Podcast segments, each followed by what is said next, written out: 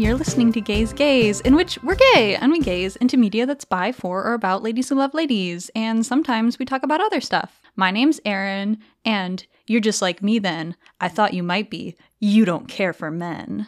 And my name's Erin, and get this thing called Bloomers replicated right away! And my name's Jenny, and you'll stay in the barrel. You'll stay in the barrel until it rolls all the way down. The way my jaw has dropped. Welcome, Jenny, for joining us and suggesting Lady Snowblood for us to talk about today. I'm so excited. Yeah, thank you so much for having me back. I'm so glad I'm informally becoming like female batshit gay assassin uh you know correspondent. I'm having a great time. I, I yeah I know. after we did Murcielago together when you were like if i find anything else good with lesbian assassins i'll let you know. And then you come to us with lady snowblood which was just amazing to do a deep dive on. Mm-hmm. i feel like we'll get more into it but it's like this one's more like actually good serious and more i think linked to like mainstream american media in a way that i think people rather than like here's this incredibly niche yuri anime it's like hey have you heard of a little movie called kill bill? Right. Yeah lady snowblood i think in america is most commonly known as the major inspiration for the first kill bill movie. Honestly in mm-hmm. a lot of ways quentin tarantino just ripped this movie off almost perfectly really for use in Kill Bill. Like there are some things that are adapted and then there are some things that are just like blatantly lifted from it. Yeah. Oh, we'll get into that. I'm very excited to talk about the production of this movie and then like how Tarantino's relationship to like the actors of this movie, how he views this movie. He's ta- he's not talked about it directly from what I found. Maybe you guys found something different, but like there's tons of like colloquial evidence slash like other people telling stories of how he talks about this movie that I think are really fascinating. It's also something where I think if you haven't read the manga, you wouldn't necessarily realize that it's queer. Uh, or yes. that it's you know yeah. gay content because most of that is taken from Kill Bill. You have to kind of do like I think there's a pretty clear queer reading of Kill Bill, but you know it's it's a reading, not actually canonical content. And the movie, um, as we're about to get into, they cut a, uh, there's also it's very similar in that it's like you could do a queer reading but it is not explicitly queer at all and so like i think some people might see this and be kind of surprised that we're doing a summary but then it's like you read the manga and you're like oh yeah this oh this bitch gay yeah no this is gay gay the manga like is is very gay um, mm-hmm. Actually, I was reading, but then I couldn't find the original source anywhere. But I was reading that um, the reason that the movie was was not gay and they cut all of the lesbian interaction and lesbian sex scenes was because the lead actress Meiko Kaji she was not comfortable doing them, and so the director was like, okay, then we just won't. Yes, that's also what I heard, but yet again, like no direct sources, but I heard yeah. very similar stuff. Which, when we get into her background and the kind of uh like the reason she was selected for this role and like the kind of TV and movies that she did before then, I find that very interesting and speaks to kind of like the attitude of like gay content in Japan in like 1970s through 1990s kind of exploitation or like sexploitation film. Like yeah ju- it's just very interesting because that's kind of like a strain throughout all of the media surrounding this. And it just like reverberates throughout like not just the production but like the movies it's inspired and all of that sort of content. Definitely. Well, before we get into summarizing the first movie, so we'll walk through the movie, the manga, the sequel spin-off movie, which sucked preview, and then and then uh, we'll talk what? about the Kill Bill that like Kill Bill and its adaptation. But before we get through all of that, um, just quick content warnings for pretty much everything under the sun, honestly. But some large themes uh, of the movie and manga are sexual assault, child abuse, murder, and very excessive gore. And also suicide does come up in the movie as well. But yeah, Jenny, you can take it away with summarizing the first movie. So, quick fun fact before I get into the summary I also had a really great chance, and I also want to plug a local movie, movie theater. I got a chance to see this in a theater, even though it re- mm-hmm. was released in like 1973. It's not like a super mainstream movie. Um, I got to see this in a theater because I live in the Twin Cities, and if you've heard of the Trylon Cinema, Uh, it's a small local theater that doesn't show any like current movies. They have like themed months. June's theme was like a dish best served cold, and it was like some of the best revenge movies. Um, so I got to see this movie in a cinema with a bunch of other movie nerds, and it was really incredible. And my main thing is if you love like weird movies or just want to support support local theaters and you live in the Minnesota area, I would definitely recommend the Trylon Cinema. It was wonderful to see this on a big screen. So uh, now I'll dive into the actual movie, but that's my little recommendation of the of the week. um, this movie is told. It's sort of a the first hour or so is non sequential, but I'll sort of tell it sort of narratively. Um, but for this first hour, basically, we see this woman. Um, her name is Shirayuki Hime, or uh, Lady Snowblood, but everybody calls her Yuki. Uh, she kills a man in the middle of the street in a great action sequence, and then we see her uh, appear in sort of like a poor village looking for this leader of an underground organization of beggars and asking for him to find several men. And then we sort of intersperse throughout this, get a flashback that builds the narrative and this woman's motivation, which is that um, 20 years ago, a woman um, who we find out later is named Sayo gives birth to a baby girl. She sees snow falling outside, so she names the child Yuki we find out that this woman originally had a husband and a son, and they were killed in sort of a local plot. So basically, there was this scheme where uh, sort of local crooks were convincing people that anybody who came into town was a government official who was going to try and draft people for um, recent wars. Um, and then they were taking funds from the local villagers to sort of line their own pockets. And so Sayo's husband uh, and son uh, they were all moving to this town to just become the local elementary school teacher, but they accused him of being a government official and basically brutally killed um, Sayo's husband and son, raped her, and then one of the criminals then took her as sort of like his basically sex slave and lived with her for several years. She was able to kill him. She was then sent to prison for his murder. Um, and while in prison, she slept with many prison guards in an attempt to become pregnant. She becomes pregnant, gives birth to Yuki, dies during childbirth, um, and basically, in, with her dying breath, sort of declares Yuki is going to be the uh, avatar for her vengeance um, uh, upon the three remaining people who raped her and killed her uh, husband and son. So she is killed. There was the four people that were part of the original evil plot. She kills um, Shokei Tokuichi, the remaining three are Takamura Banzo, Gishiro, and Okono. Um, so two men and a woman. Okono is the woman. Mm-hmm. Um, so uh, Yuki is hunting down these people in an attempt to avenge her mother's death, her mother who she never knew. As she continues, sort of the modern day Yuki sort of continues the hunt for these three remaining criminals. We also get the her backstory in terms of like how she was trained to become such a skilled assassin. Um, and it's because one of the uh, prisoners at the prison where yuki was born uh, had befriended yuki's mother takes her in and takes her to a sort of dojo where a priest named dokai trains her in the art of killing um, he claims she is an Ashura demon. She, he, his basically plot is to dehumanize her and say, "Oh, you're not a person. You're just like an avatar for your mother's vengeance." Um, so she undergoes some pretty brutal training where she learns how to fight, um, especially with a sword, and sort of blend in to society and yeah, become a killer assassin. So these plots basically all converge when Yuki successfully tracks down Takamura, um, who's one of the prisoners. He is currently just like an al- alcoholic wreck. He has a gambling addiction. He's a total mess. However, he has a very sweet daughter named Kobue.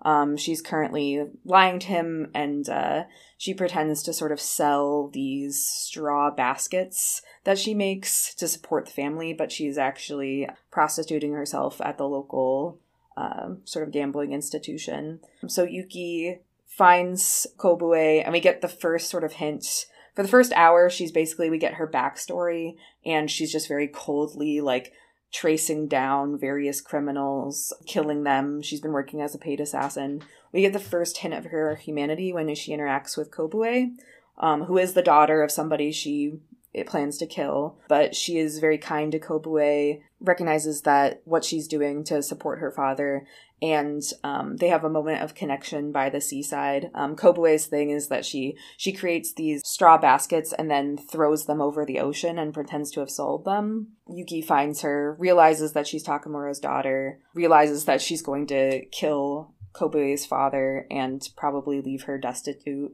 or driftless, so gives her the name of somebody, uh, I believe in Tokyo, but in, in the city to support her, um, and then leaves. She is able to uh, isolate Takamura. He gets in trouble at a local gambling den. She's able to get him forgiven, but then takes him to that same seaside where she had had that moment of humanity with his daughter and does kill him. But she finds out that one of her mother's rapists, Gishiro, died in a shipwreck three years earlier. Um, so the only one left is Okono, who is um, the lone woman of the criminals. So there, even though she had planned to have three people left to kill, one has already died. She has success- successfully killed one, however, feels pretty. You can tell she does not feel very satisfied by it, especially because she had this moment of connection with his daughter. But she continues on to f- try to find Okono. Um, at this point, she befriends a reporter named Ryurei Ashio, they sort of have some tension where he's sort of following her around and has been tracking her career as an assassin. They hatch a plot together where he basically writes sort of a news article slash sort of almost like a, a like weekly periodical about her life and like her assassinations to draw out Okono. Okono sends men to kidnap the reporter Ashio, leading Yuki to come and kill a bunch of people and save him. Unfortunately, Okono, realizing that she has been sort of out gambited, attempts to take her own life. Yuki does manage to successfully kill Okono in that hearing that uh, she's able to hear her sort of dying heartbeat and does get the satisfaction of sli- slicing her in half. it seems as though that's sort of the end of Yuki's revenge plot. One person was killed by her mother, one person died in a shipwreck. She is successfully killed too. However, the last act is basically a frantic realization that um, Gishiro did not die in the shipwreck and has in fact changed his identity. Um, it was like a cover so he could help uh, s- like sell opium and sell various or no, not sell opium, sell weapons um, for the recent wars that Japan has found itself embroiled in. We also get the reveal that uh, Gishiro is um, Ashio, the reporter's father, and has basically been like running scared from Yuki for the last three years. So last scene, there's a masquerade ball that's being held like European style as sort of like an exchange, cultural exchange. And there's incredibly fun clusterfuck action scene where there's a man acting as a decoy in the masquerade. They are able to follow the real Gishiro, who for some reason was there, um, even though he set up did all this work to set up a decoy. Um, Gishiro shoots his own son, takes his son, and uses him as a human shield, assuming that Yuki would not injure him. But Ashio sort of makes eye contact with Yuki and says, do it, end it. Yuki stabs Gishiro through Ashio, killing them both. Um, she is shot, um, but seemingly non lethally. She stumbles out into the snow. However, she is stabbed by Kobue, who re- realized that Yuki was the one who had killed her father and has come to take revenge on the woman who has murdered her father. Kobue stabs Yuki. They have a moment of connection yet again, but then runs away before she can finish the job. Um, Yuki lies in the snow, seemingly dying. However, the last shot is the next morning as the sun rises. We see her open her eyes, and her mission might be complete, but her life continues. So yeah, that's the pretty pretty straightforward summary. I feel like I kind of saved some more detailed scenes for when we do a little more comparison, but uh Mm-hmm. really good movie. Really uh, it's hard to get into it in a summary, but like the way everything is shot, the action scenes, the music, it's it's just a really phenomenal film. It's really good. it's It really, it's really such a beautiful film in. yeah yeah and it's wild to think that this was filmed like what was it like 1960s or something No, I think it was shot in like it, yeah, it was shot in like 1971 and 72, I believe.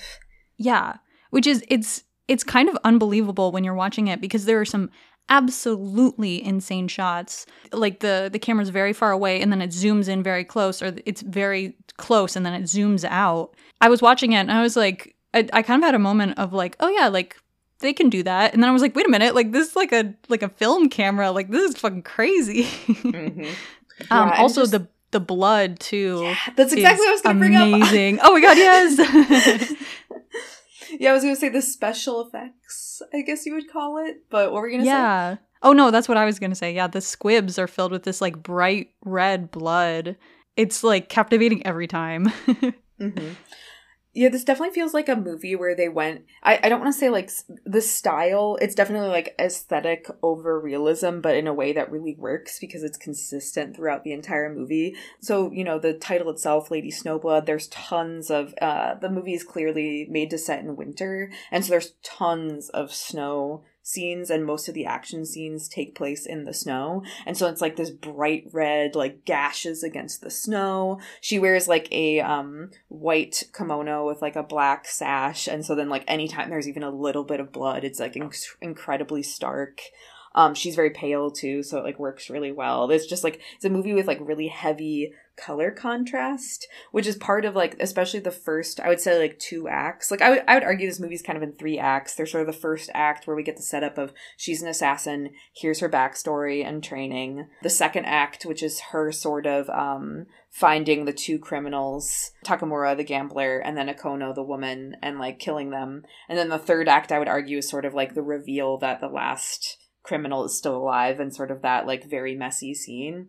Or messy I mean, I mean messy very affectionately because it's just like things just keep happening and you're like what? What? What? Like it feels like the movie kind of like after the first two acts was almost like calming down and then it's just like here is like a basically 20 minute long absolutely bananas action scene that just keeps going and going and going but like you, Mhm. the whole time you're kind of captivated but yeah uh so as you probably noticed from the summary too and i was putting in my my own interpretation there's no explicitly queer content uh but i i would argue i mean like i'm i'm putting in a queer reading because that's because i'm coming in Because you're only gay queer in your myself- reading. Yeah. I do be queer and I do be reading. But I would argue that in this movie, what I would say like the two people that Yuki has a human connection with Mhm. are Kobue, who are uh who is Takamura's daughter, who she like it's clear there's just like this moment it's like the only time she feels a sense of regret killing anybody. And then obviously the reporter Ashio, who we'll get into this when we talk about the manga, but is like not really an existing character. There are quite a few changes Yeah. from the original manga, but my thing is like Kobue definitely we're now getting into like non-canonical and just Jenny gay opinion time. Kobue felt like a very genuine human connection she had like against her better judgment. Um, whether or not there was attraction, but there was like feeling both in terms of like relating to like not being able to choose who your parents were versus like just genuine affection and like their first scene where they see each other, um, she sees Kobue like throwing the wood the straw tied baskets off the ocean and is like kind of transfixed. And it it felt like kind of mu- like a almost like love at first sight the way it was shot like very like Yeah. she she doesn't like seek out Kobue and like know who she is and go like oh I'm trying to find information on your dad. She just actually like clearly sees Kobue doing this kind of odd thing and is sort of like charmed by it and it isn't until she later that she realizes that Kobue is Takamura's daughter and is clearly kind of heartbroken about it. So it's the first time after this hour of like, here's this woman, she's a demon, she has no humanity, all this kind of stuff. We see her like basically go out of her way to be kind of like, wow, a cute girl doing something interesting. And I don't know. I thought I thought it was interesting that one of her most humanizing moments was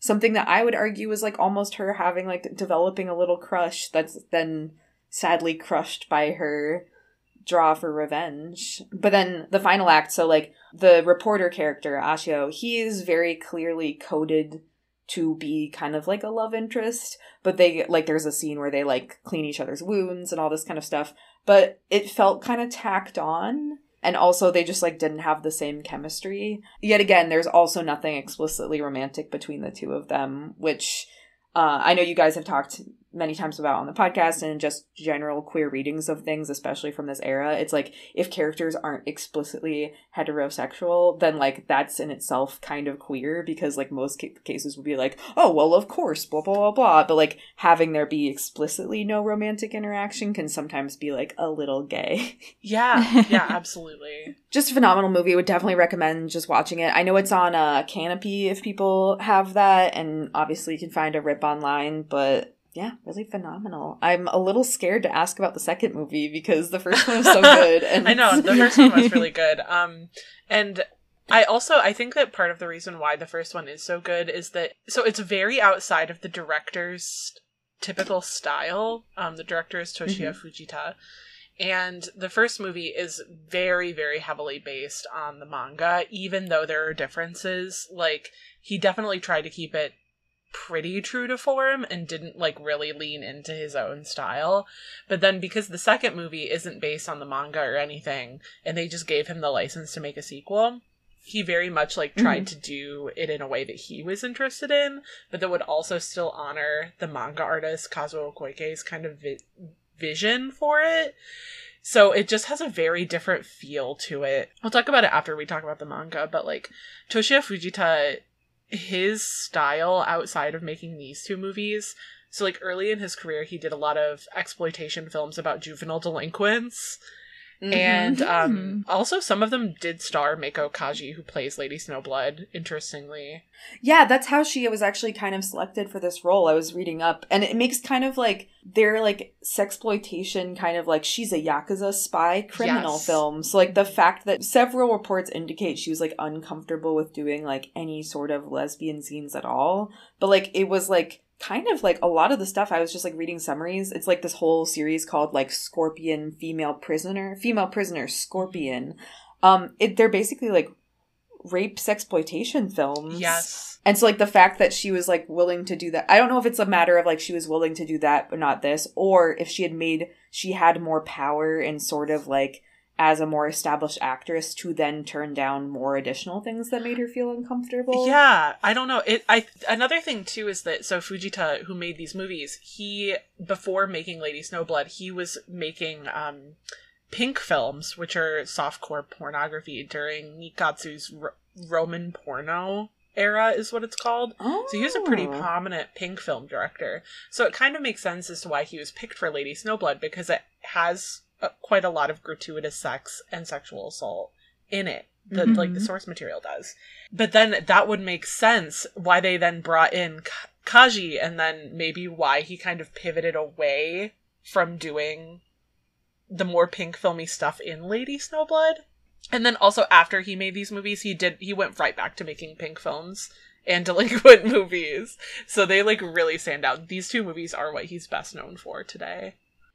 That's so interesting. I like my first instinct was almost to say good for him, but maybe not. I don't know. I Maybe have to not. see. Yeah. Good Um, for us as people who got to watch this movie. Yeah. true, true. The second movie has very leftist themes as well, which we will talk about. Um, a little bit more about the actress too, uh, Kaji. So she's been in over a hundred movies. Fuck yeah. Now a real good for her. She's still active in acting. Whoa! Um, hell she's- yeah. She's 76 years old now. Recently, I think this was just in 2021, she was in the TV adaptation of the Boys Love manga, What Did You Eat Yesterday? Which I thought was very interesting as well. um, doing some yaoi acting today. Whoa, What's the vibe on that BL? Do we know? Have you heard of it? Um, that BL, it's by, um, by the author of Antique Bakery, if you're familiar. Yeah, yeah. Um, Oh, okay. yeah. Interesting. Um, here, it's let me pull up very, very like shonen ai. Like It's- they they're dating, but they they like it's very chaste. Yes. Okay, So okay. the the it's by Fumi Yoshinaga is the name of the artist. Um, it is about a middle-aged gay couple that live in Tokyo. One's a lawyer, one's a hairdresser, and it's just like a slice of life daily comedy drama about like office humor, their married life together, and it also goes just on to talk about LGBT rights in modern Japan. So Yeah, it's kind of and, interesting then uh, that she's in the TV drama for it. I mean, it is very chaste. So maybe is. Or maybe she's you know changed her opinion about gay stuff over time or maybe just because it wasn't her doing the scenes, then she was all right with it. But yeah, with that manga too, it's actually I I recommend it. It's a little bit like not a lot happens, I guess is how I would Yeah. phrase that. Normal Um, life. And yeah, normal life. And um and then each chapter as well has a little recipe so you can also cook what they're cooking, which I fucking love. That also happens in Murcielago. That's crazy. Sorry. Oh were my keep does. god. it does happen in Murcielago.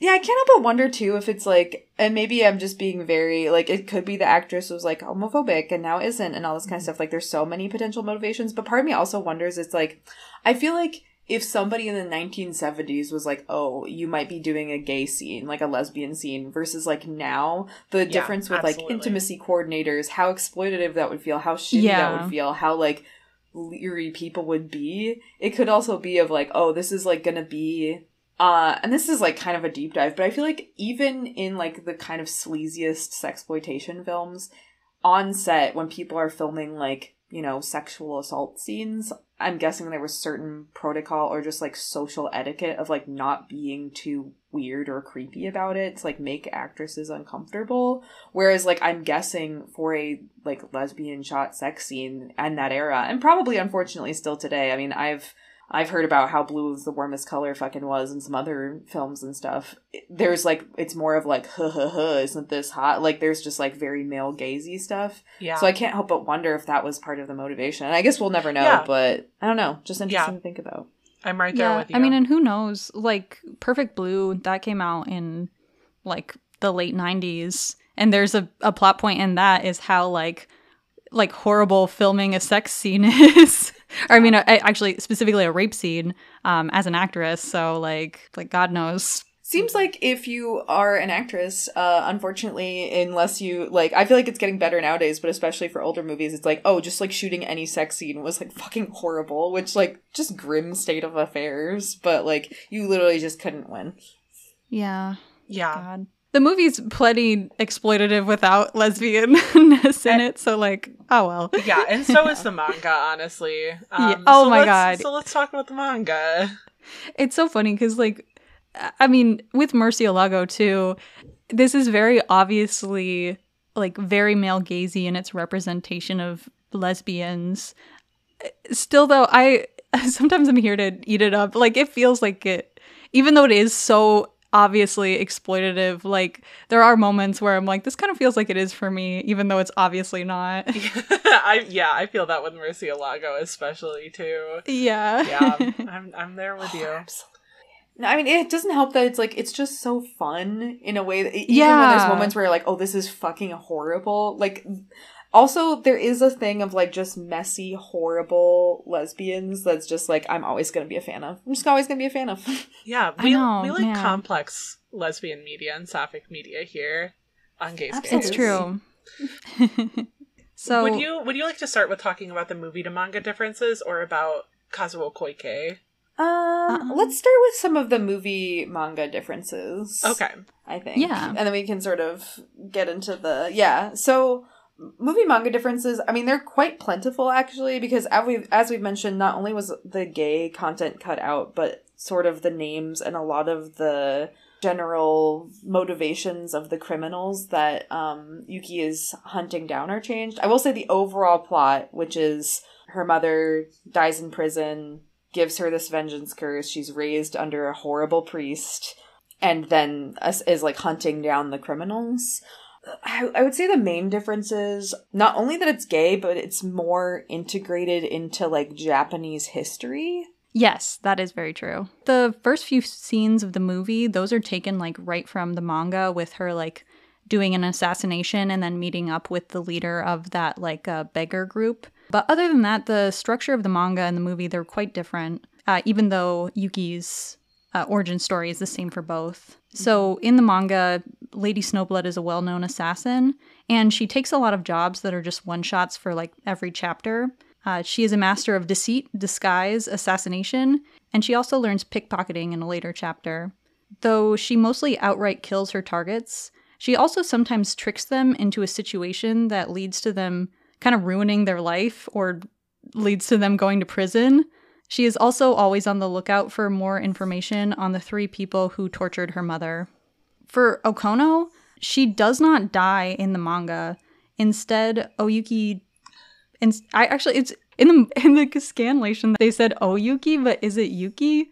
Like Yuki is a nickname for her name of Oyuki. Oh. Please feel free to blast me in the comments if I'm wrong, but I I think that especially since like Yuki means snow in Japanese, it's like oh like if you're ever like saying phrases where it's like we need to delineate between like the word snow versus like this is someone's name.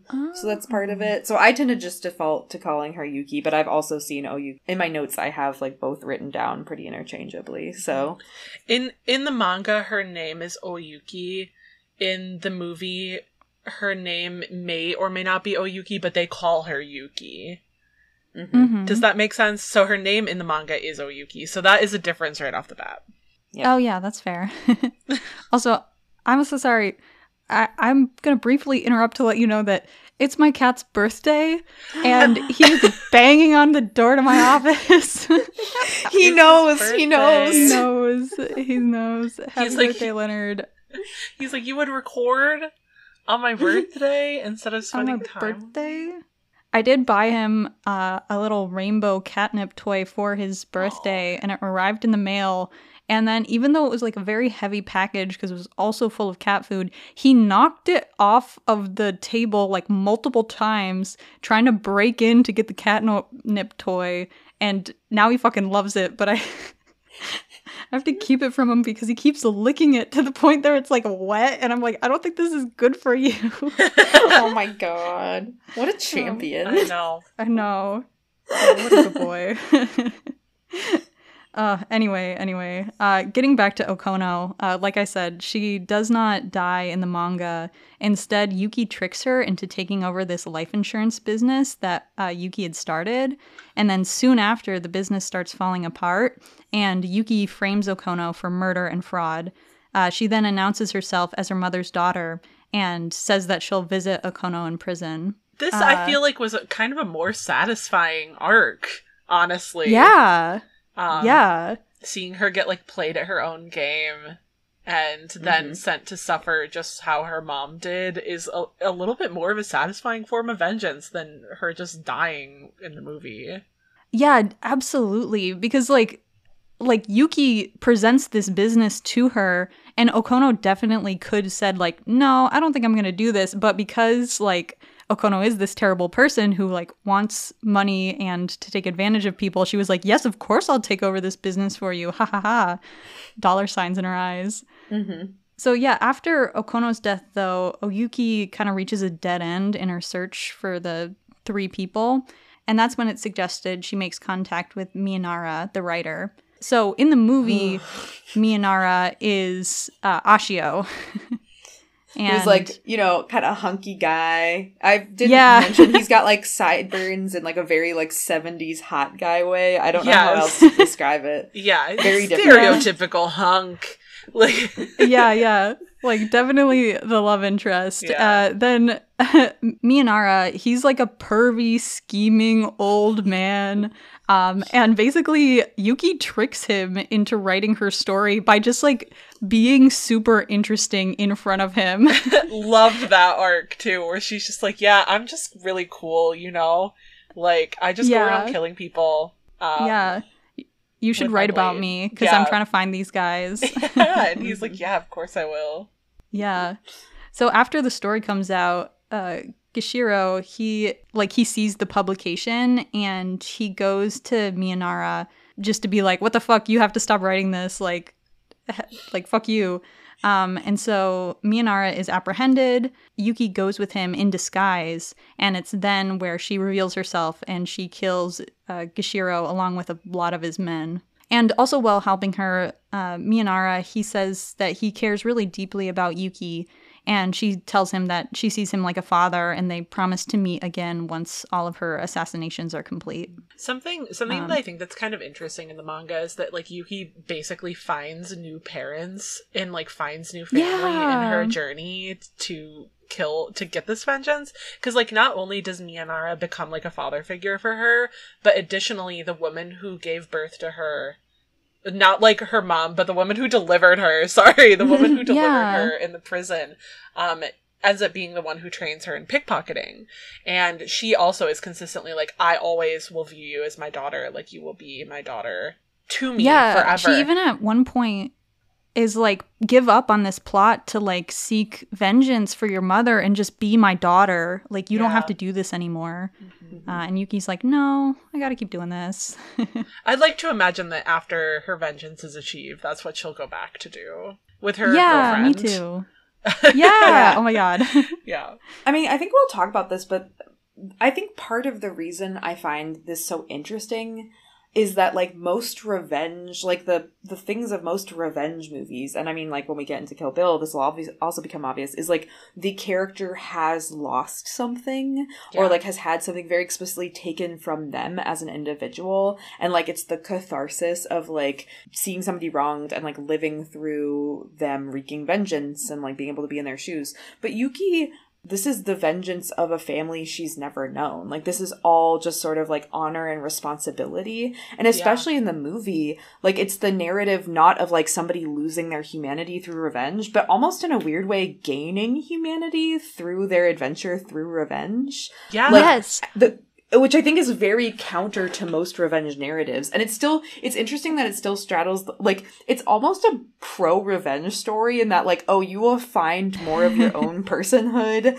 and like happiness by completing the revenge successfully with some bumps along the way but like there's not really any like punishment for her seeking revenge it's framed as Mhm. like a good thing and like yet again it's like um i think in the manga but explicitly in the movie she becomes more like a person and more expressive and more human the further along she gets in her revenge journey which i feel like is so counter to most revenge narratives like she's like a blank slate that like through the arc of the story actually gains character and personality in a way that i find really interesting I, and I also feel like that's something that Quentin Tarantino yoinked for Kill Bill. Mhm. just saying. Mhm. Like, that's just yet Mhm. another thing that was just snagged. Yep Yoink. Yeah. Yeah, actually, I'm so glad you brought that up because, like, literally, when she completes her training from that priest, he's like, You are a goblin that assumes a human appearance. Like, you are not a person, like, as you were saying in the movie, like, very dehumanizing. And even when Yuki is born, her mother is like, This child, I am going to die now, and my spirit is going to possess this child. I know. And I will seek vengeance through this child. I love that like Yuki does kind of gain her own sense of self and like almost like a soul basically by the end of this by like completing these killings. Like it's almost like the possession of her mother. Her mother gets to rest in peace and and she gets to live her life after that. That's kind of how like a a soul I'm not like super familiar with with Buddhism, but in Buddhism, like you're not born with a soul. It, like a soul is something that you kind of like gain over time by like becoming a person. And Oh. so you kind of see that reflected in this. Anybody who knows more about Buddhism, you can like please email us at Aaron at Gaze Gaze if I'm like totally off the mark, but that is my understanding. We're getting into like some major movie to manga differences now. Part of that is like the first person she kills in the movie, Takamura, is actually the last person she kills in the manga. And unlike his movie counterpart, Takamura seems sincerely remorseful about his actions, and he also seems to really care for his daughter. He begs for forgiveness, but Yuki kills him anyway.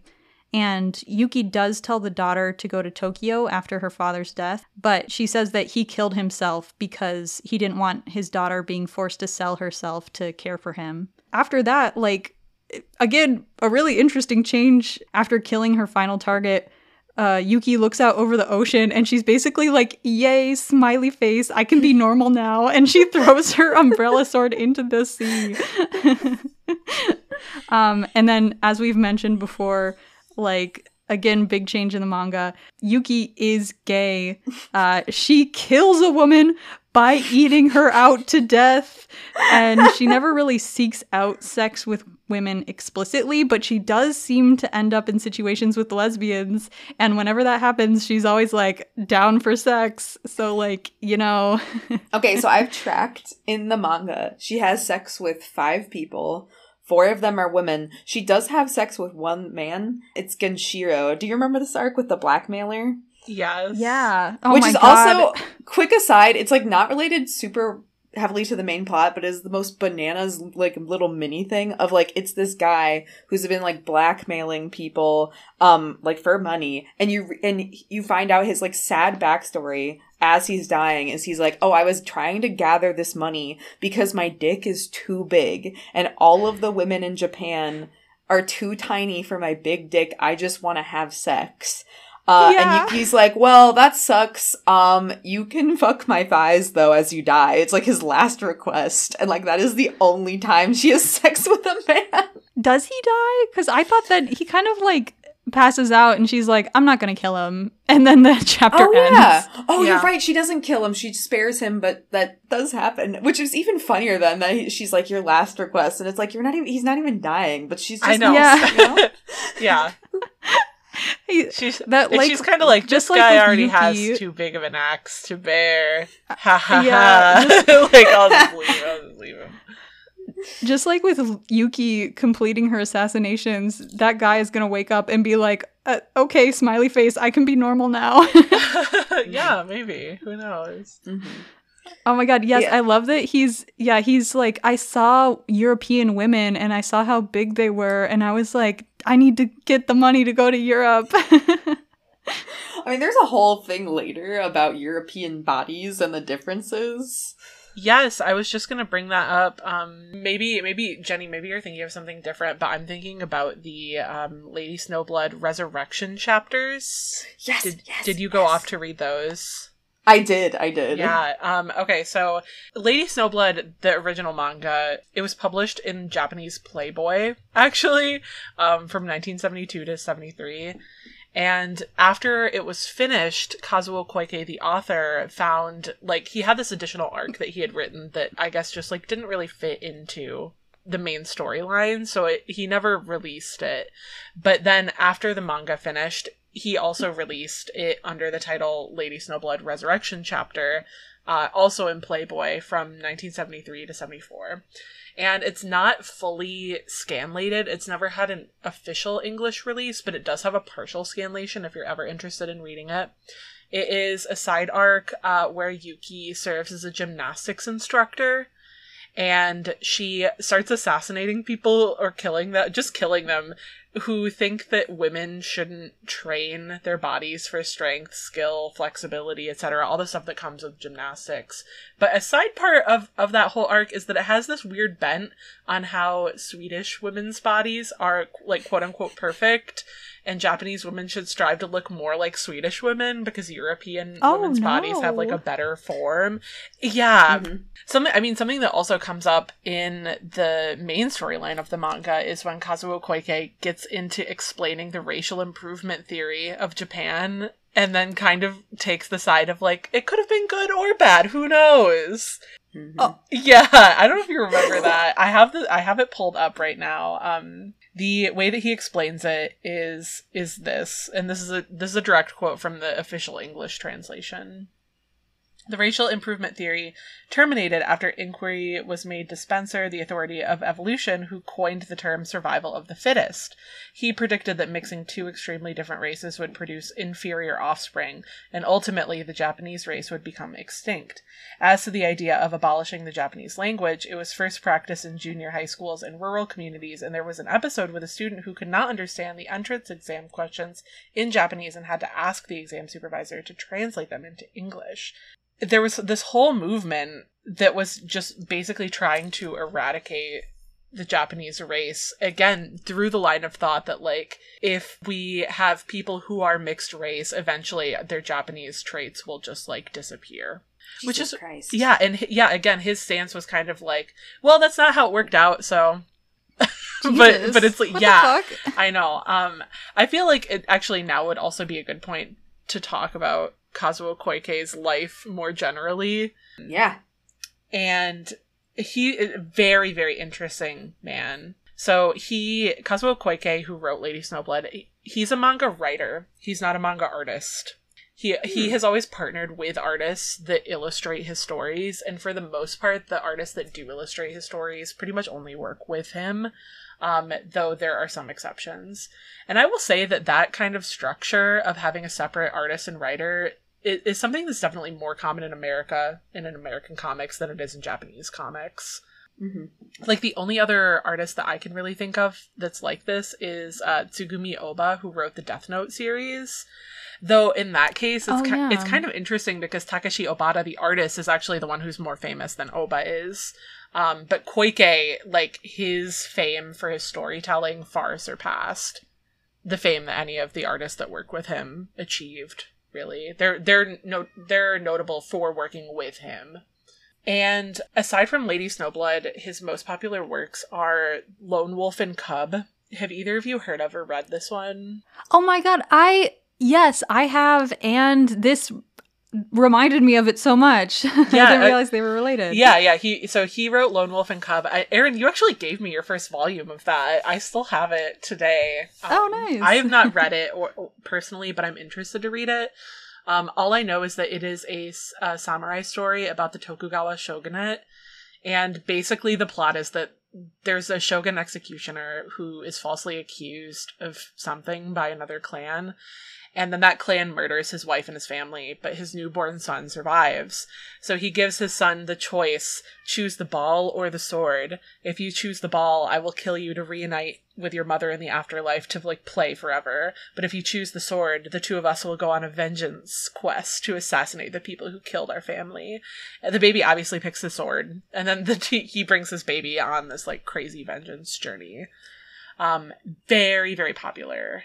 Yeah, I've seen this. There's tons of manga shots of just like an absolutely fucking grim looking samurai guy with like just like his little baby strapped on, and it's like I know this is actually referenced in Samurai Jack because like Yes. there's an Yes. episode that's kind of like that. Yeah, yeah. There's like an Yeah. episode like that where at the end, like Samurai Jack like basically adopts this baby, brings the baby home to his mom, and his mom is like, "Why does my baby have like?" Thousand yard stare and samurai jack is like oh your baby has like it's like oh it's like the art of the samurai now and it's like oh well this child actually probably just has ptsd but you know it'd be Yeah.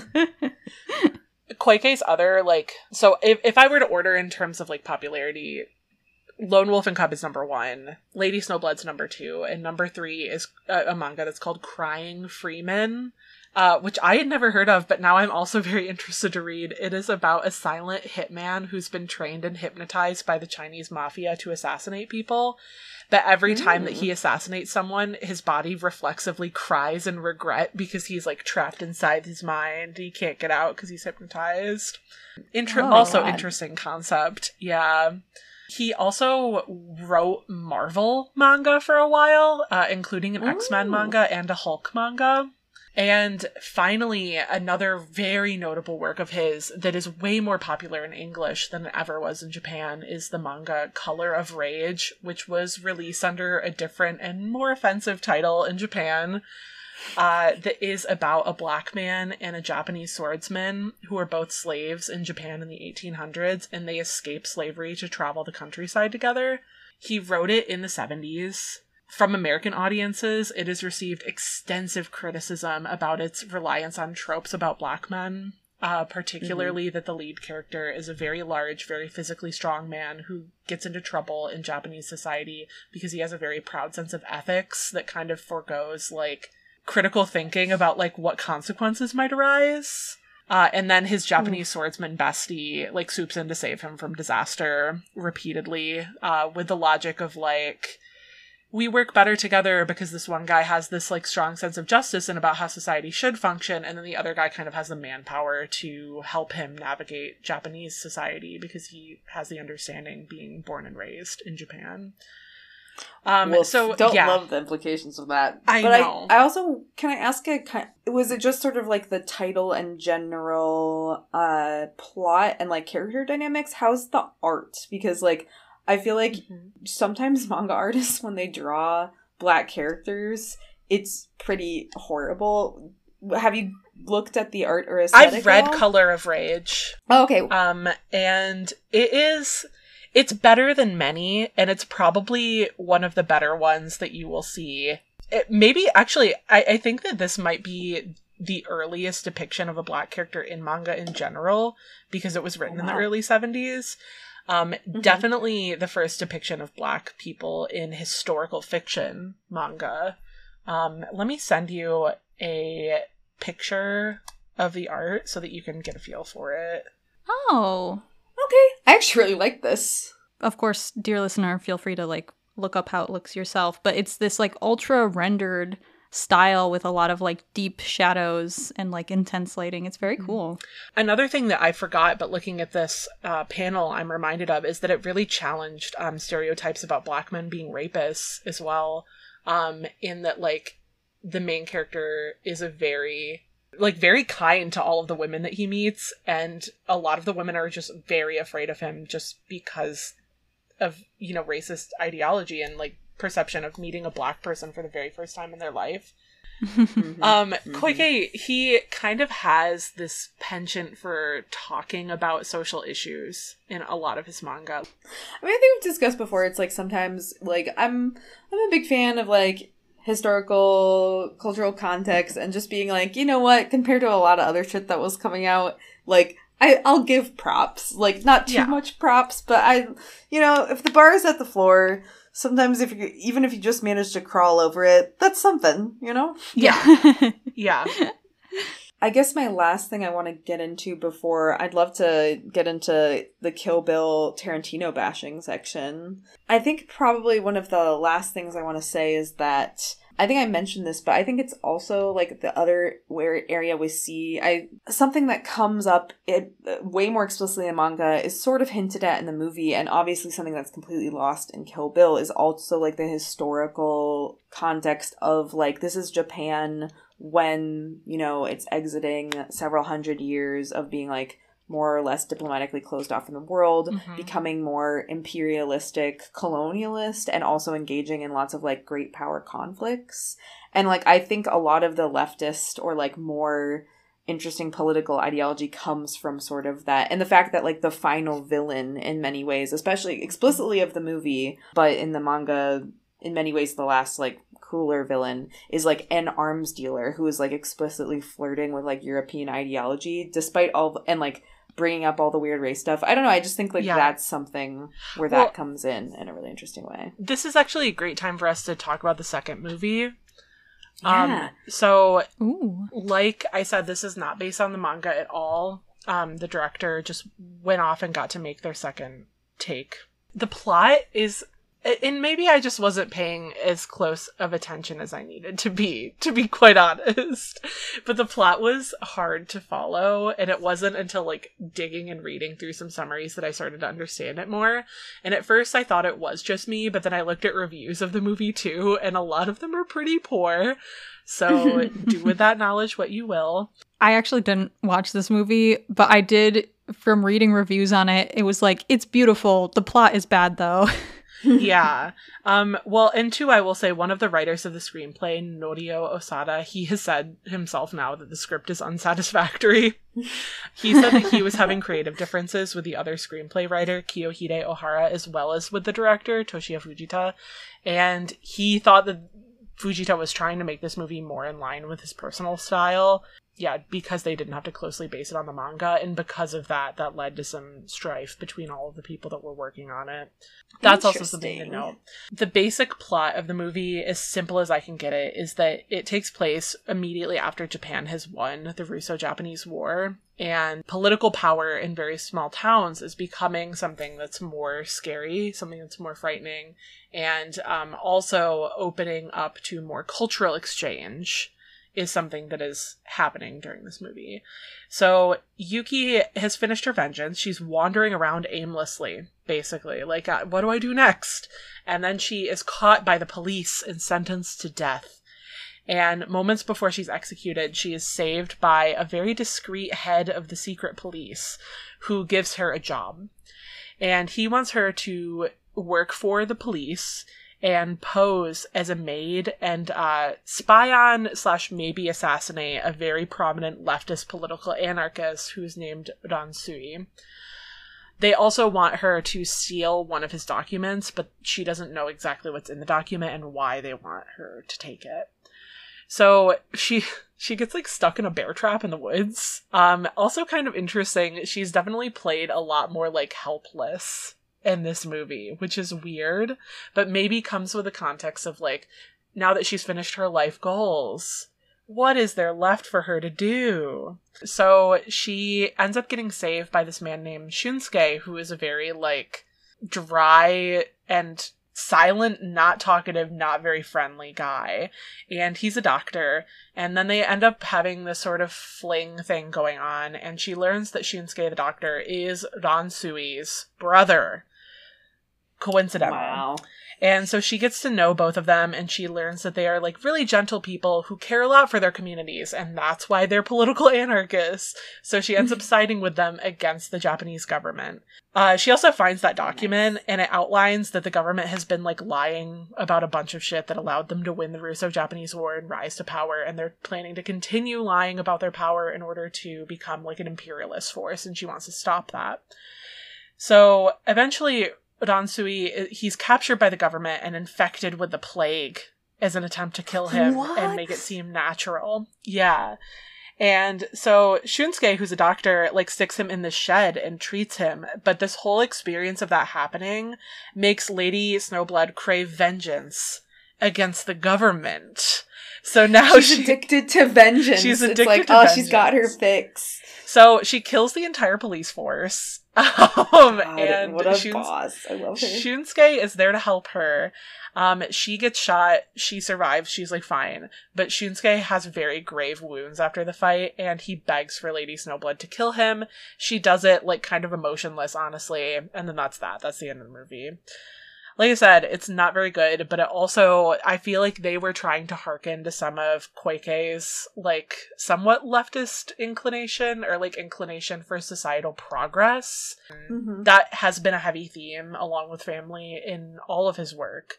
But yeah, it doesn't really capture the audience and its storytelling at all, the same way that the first movie does. So I would not recommend It's- giving it a watch. It sucks because the way you describe it, it sounds like a lot of fucking like the fact that it's like Lady Snowblood slaughters an entire police station sounds amazing. It very weird comparison that is not relevant at all. But have you guys ever seen the horror movie *Malignant*? yes.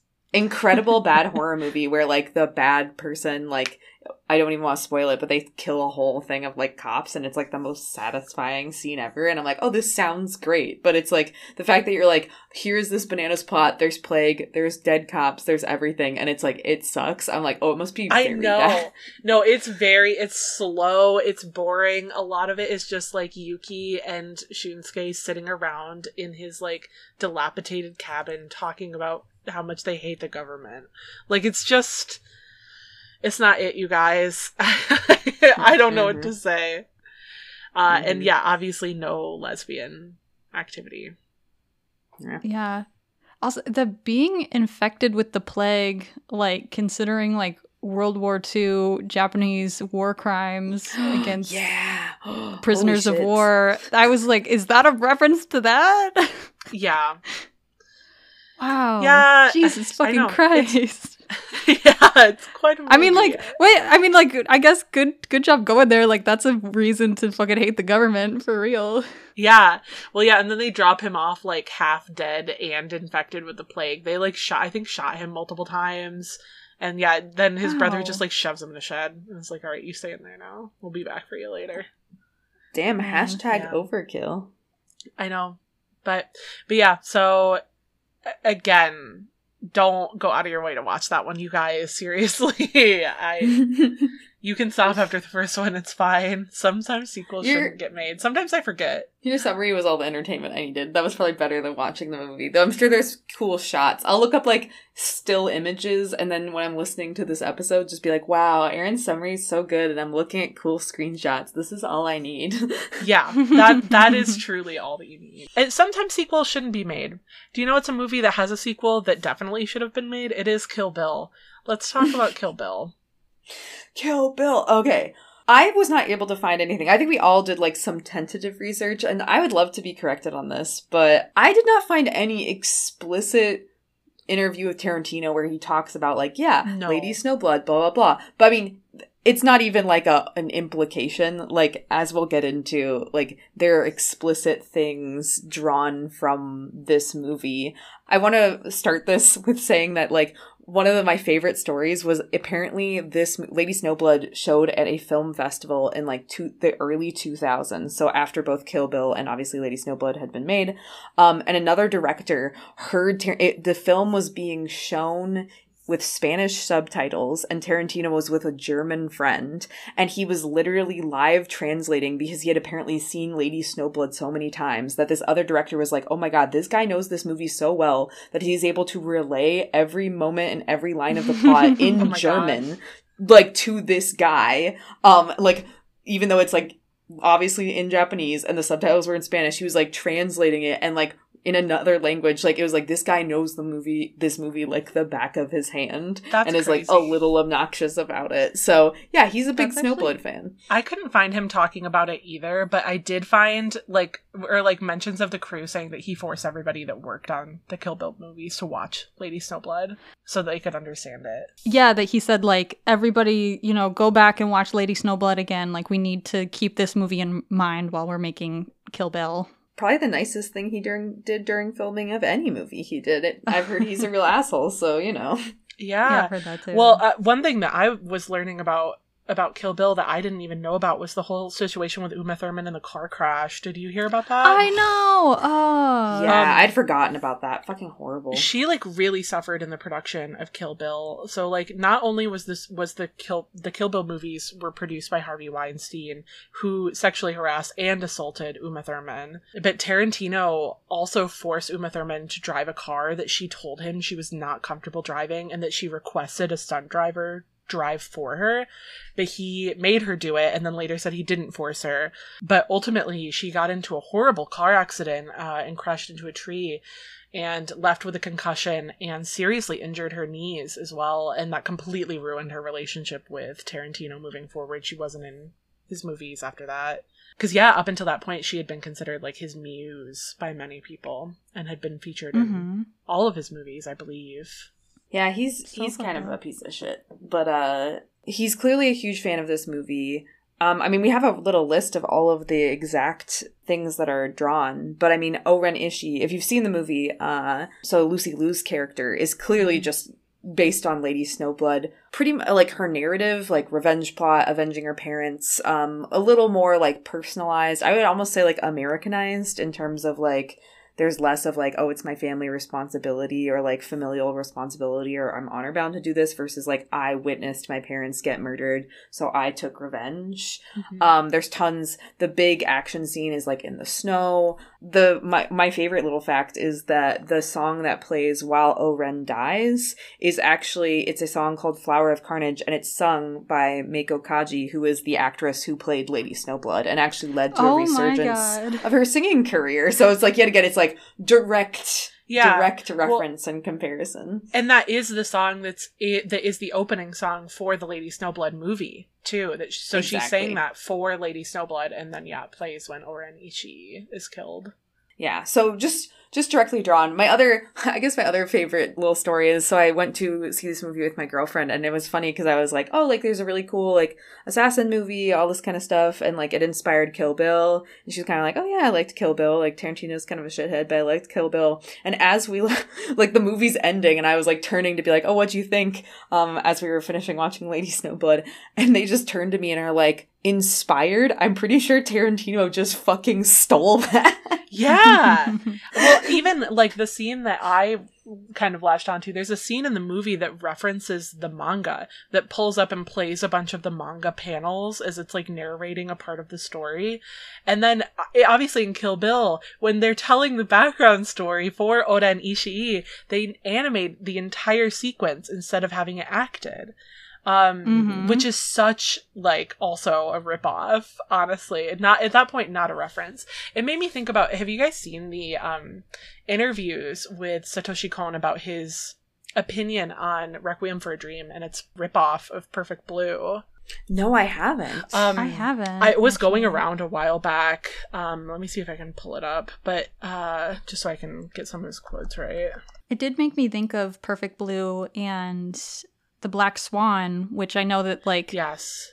I guess they Mhm. asked permission specifically to use some of the scenes from Perfect Blue in Black Swan, but like it is just they just kind of recreate it live action, which I think Yeah. I, and I'm and that's like, what they why bother? That's exactly what they did in Requiem for a Dream as well. I don't have a direct quote. Um, I can share this quote Satoshi Kon posted on his blog that's obviously been translated into English, but where he said, I'm feeling pathetic. It's a pitiful tale when the person being paid homage to has less name recognition, less social credibility, and less budget to spend. And Oof. in a video interview, he went on to say um, that, like, he flies general admission on flights versus like meeting the actors in Requiem for a Dream, including Jared Leto. It's like they're on their fucking private jets. Meanwhile, I'm out here like barely making it in a lot of ways, and you're telling me that you're paying homage to me when you make your movie and rip off entire scenes and try to sell them to an American audience rather than just encouraging people to seek out diversity in what it is that they're watching, which is a very fair point. It, it just, that just made me think about all of that because I had just seen that, that Satoshi Kon interview like a month ago. Um, Yeah. Wow. yes, very, Very- very similar for Tarantino, where it's like you are taking this movie by this director. It's the this movie, Lady Snowblood, is the most known thing that this director has ever made, right? Mhm. and it has zero name recognition in America. Also, Mhm. the only people who recognize it recognize it because of Kill Bill for the most part. Yeah, well, and even then, it's like the fact it makes me actually kind of even more annoyed that he hasn't explicitly credited it as an inspiration in an Yes. interview. Like, it's Yeah. like you're directly drawing from it. It's not just visual. You're such a fan of the movie, but you can't be like, like, okay, perfect example, actually, weird comparison, but actually very relevant is, um, everything everywhere. Every what is the Everything, everywhere, all at came- once. yeah, so you, that movie came out, and there was some movie that had inspired that. Oh my god, what was the movie that inspired that? Uh, everything. One second, I am gonna go down a quick rabbit hole. That's okay. I'm googling too. The Matrix. a little bit, but it was like a it was like a very Uh, lesser known. Police Story, Magnolia, Crouching Tiger. Oh no no no! Okay, so related, totally. So Daniel Kwan, there's a bunch of scenes. Like one of the scenes, uh, the like movie alternate life that Michelle Kwan's character has, where she's a movie star, which is kind of also based off her life. Doesn't matter. Um, a lot of the visuals are taken from the the movie In the Mood for Love, um, which is a super fa- pretty famous like early two thousands. One I would say one of the best romance movies of all time, but not super well known in America. And the director for Everything Everywhere All at Once was like, we took huge visual inspiration from this movie. Go see it. It rocks. It's amazing. It's underappreciated in the United States. Like, it's one of the best love stories of all time. Super beautiful, super tragic. Please go watch it. I'm like, yeah, that's another example of like, it's a good example of A, the Everything Everywhere at Once director and sort of movie wasn't like this like super well established director that's like stealing from a lesser known thing. It feels more of like artistic exchange Yeah. and the director was like, here is the inspiration for this scene aesthetic vibe we were going for. Please go see it. Like, see my movie, but also see the original. And I'm like, that's such a perfect model for how to take, like, take from something that's like at a similar artistic, almost like power level, uh, or like notoriety level, or like, I don't know, level of Mhm. famousness, but then also just be like, hey, if you liked this, you're gonna fucking love this. And here's how to watch this movie and support the original cast, studio, etc. Mhm. And I was like, we've got a good model right there. Like all artists, you know, build on other art and like visual reference is such a wonderful part of media. And it's like how fucking hard would it have been to be like, "Hey, let's watch Lady Snowblood." And like with Tarantino's power, I bet he could have been like, "Hey, I'm to like get Lady Snowblood a really like solid English translation and like release in America." Like if he had put his name on it, people and been like, "This inspired Kill Bill." Like people would be flocking to it constantly, especially in like the early 2000s. It is so funny that you bring that up because something that I was really curious about and was looking into was the branding of the manga releases. So if you look at the English release manga and also the later releases of the Japanese manga, they are bound in all black and yellow with large impact font that just says Lady Snowblood and has like a blood splatter and a picture of her on it. And I was like, hmm, what came first, the chicken or the egg? Like, did the Lady Snowblood manga have this branding first, or did they do it after Kill Bill? And from everything that I've seen, it looks like that was a branding choice that was made after the Kill Bill movies came out to try to eh, gain some like brand recognition, basically, to say, you know, like, hey, this is the work that, you know, inspired Kill Bill. It's related. Come read it instead of mm-hmm. obviously standing on its own. That's I just like think that that's also interesting where it's like if the manga releases are doing a callback to Kill Bill, but then Kill Quentin Tarantino isn't doing anything to promote the fact that he like lifted this whole story from this manga and anime or manga and movie. Yeah. And it's also like die challenge. But sorry. like I do think they're extremely similar, but I do think that like even though Tarantino sucks, like I do think that Kill Bill stands on its own Yes. in certain ways. hmm However, like if he had just been like I was really inspired by Lady Snowblood, I think it would it just it would have been fine. Like why didn't you do that? Like obviously I- you're obsessed with this movie. Why did you want to keep it to yourself? Also, I, you guys, I feel like it would feel a little bit less like fetishistic too if each of the other assassin characters were also inspired by a similar piece of media, but it's just Oren Ishii. Like Elle Driver, Yeah. the like assassin with the eye patch, doesn't seem to be a specific callback to anything. Neither does um, oh fuck, what's her name? But the Vivica A. Fox, her character. Um, who's like Yeah. the first one that's murdered? She also doesn't appear to be a direct callback to any other movie or franchise or anything. So it just feels weird when it's just the one thing and it's just the one character and it's such a major part of the entire first movie. Well, and I also feel like Tarantino's just such a a jerk off kind of guy and that he's like very aware of the fact that he like has access to and like has actually like a really good like eye for cinematography and like foreign film. Like his refer he has like fucking encyclopedic knowledge of like spaghetti westerns like italian neo-noir cinema but like rather than be like it doesn't feel celebratory it feels like he's just it's like a masturbatory like celebration of his own intelligence and reference Yeah. to those films rather than like an attempt to actually share it with his audience or like actually get people interested in those styles it's like isn't this cool it's like it's like building in easter eggs that make him look smart rather than Yes. like actually attempting to connect with his audience which is like a very weird approach to film that i feel like does create sort of like I know I, I think his his star is waning. Like I think in the early like late nineties, early two thousands especially, he had a really powerful cult of personality. But like nowadays it's really funny because I was telling somebody I was gonna be recording this podcast and it was like somebody like about my brother's age, so like Gen Z, and he was like, Oh, Tarantino, isn't that that foot fetish guy? Like that's like yeah, I was gonna say. Um, and, like he's almost a joke now. Yeah, and Tarantino too. I mean, he has said that his next movie will be his last one. He's also teased like sequels to Kill Bill for years, and just li- literally just last week was like, uh, actually, never mind. I'm done with Kill Bill. We're not doing anything with it. I'm, I'm, I'm saying no more, which is fair. I think that it's so relevant too that you brought up that like Tarantino's making of Kill Bill is like a mas- masturbatory like this is how much I know. But then that also goes perfectly in line with then why he would gatekeep Lady Snowblood from his audience because oh, that's so like fucking right.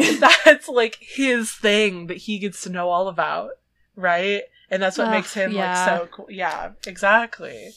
Man, It's just such a it's such a str- like straight white man approach to like cinema where it's like rather than like here's this cool or like art generally where it's like here's this cool thing that I want to share and like have everybody take part of and like joy of like community around media it's like here's how smart I am and good I am at Yeah. movies yeah. and it's like this is You're so, so right. grim this is so grim like have a sense of community please I'm begging you just be gay yeah. no, it's giving like late middle aged man with a very young girlfriend being like, let's listen to Led Zeppelin. I bet you've never heard of this. Let me tell you all about it. Let me let me culturize you, And- young thing. That's like Bill's character too in the fucking movie.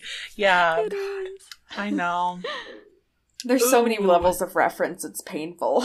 And and also I I feel like it would be remiss not to mention that people have a wide variety of opinions about whether or not Kill Bill is like a feminist movie. That's also I mean has been literatured to death really, in in the feminist media analysis sphere. I feel like even if you have the mentality of death to the author, Kill Bill is is a tricky one to like make a real firm claim that it's a piece of feminist media. Um, Yeah. especially when you have a, char- a character that doesn't even get a name until they're buried. Yeah.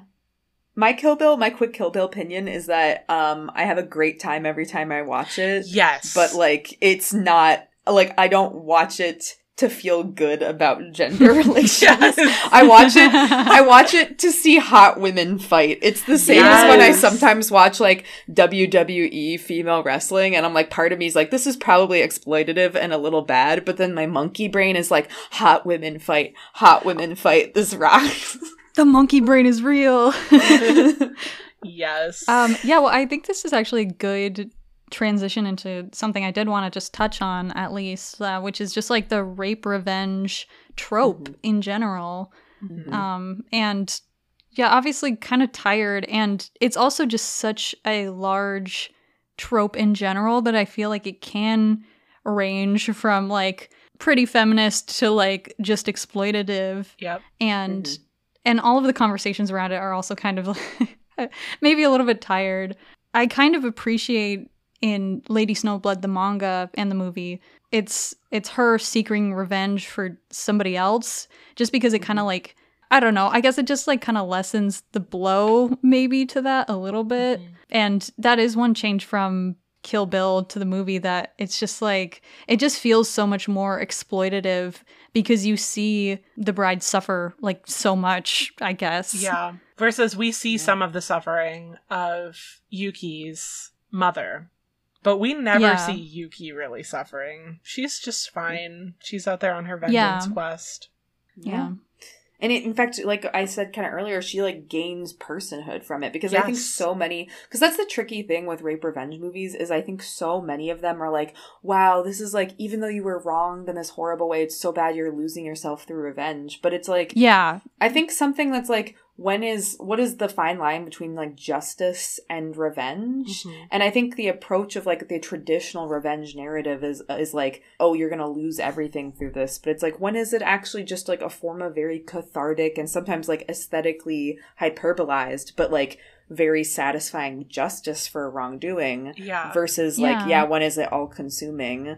And I- yeah, so it's like I think that's like a unique part of the narrative that I really like. I feel like that finding yourself and finding family thing is also something that Tarantino tried to reference in Kill Bill, especially in Kill Bill Part 2, even though Part 2 is a much less transparent reference to Lady Snowblood, where we get the point where, uh, you know, the bride is learning her name for the first, well, well, the audience is learning her name and, like, finally giving her some degree of personhood with that and also like the normal scenes where she like reunites with her daughter and they like watch TV together and have like a quote unquote like real like family experience, you know. hmm Yeah. Um Yeah. it just doesn't hit the same way that Lady Snowblood does because Lady Snowblood is better media than Kill Bill is. Sorry, Tarantino. It's just you So I'm sure he knows that too. That he can't like Mhm. doing a referential work, you can't live up to the original. Um, especially for something as grand as this series is, really. So And that's why he'll never reference it because he knows it's not as good. yeah, he's never gonna make his sequel or whatever, and he's never gonna tell anybody what the name of it is, because then they're gonna go watch it or read it and be like, "Damn, this is better than Kill Bill is." But honestly, there are so many people who are just like ride or die Tarantino heads too. That I bet that a lot of people did go out to watch this, and they were like, "Oh well, that kind of sucked." I know, Damn. couldn't be Damn. Couldn't be me. Um, I really liked Lady Snowblood. I am really glad that you brought it to our attention and that you yeah. it, it was um way more sapphic than I expected it to be. Also, to be quite honest, the manga was. hmm Even when I first started reading it, I was like, "How gay is this really going to be?" And then she's out there like having mad sex with women left and right. Yeah. Good know, for her. eating Yeah. a girl Honestly, me too. out to death, and the girl and for why? even is like, yeah, she well, she's even like, I know this is gonna kill me, but I don't care. It feels so good. I mean, I think isn't this the girl? It's like she's dying of tuberculosis, so she's like, okay, I can either die slowly for a year, or I can literally go out with a bang. Who's to Yeah. say we wouldn't make the same decision? You know, if I I can't say I know what tuberculosis feels like, but I do know what getting eaten out feels like. Ah. Oh my god. Fair and enough. I'm just saying, I'm just saying. Fair enough. Uh, but yeah, but, But yeah, yeah, so for for why she did it, that is a great question. The, the plot of that chapter is that she needs to steal this book that has like dates of everybody's death in it so that the beggars can have it in order to go to people's houses and be like, so and so died on this day. Do you mind giving us a little bit of cash? Uh, we were friends with him or whatever. And then apparently that works. Um, but yeah, I mean, she didn't. That her thing was like, I'm gonna eat this girl out to death, and then during the funeral, I can steal the book because the book will be available to me.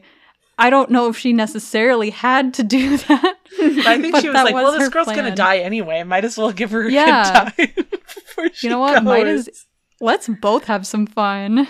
Yeah. like I said, out with a bang. Yeah. Yeah. It's a more fun And way she to d- kill someone, I guess.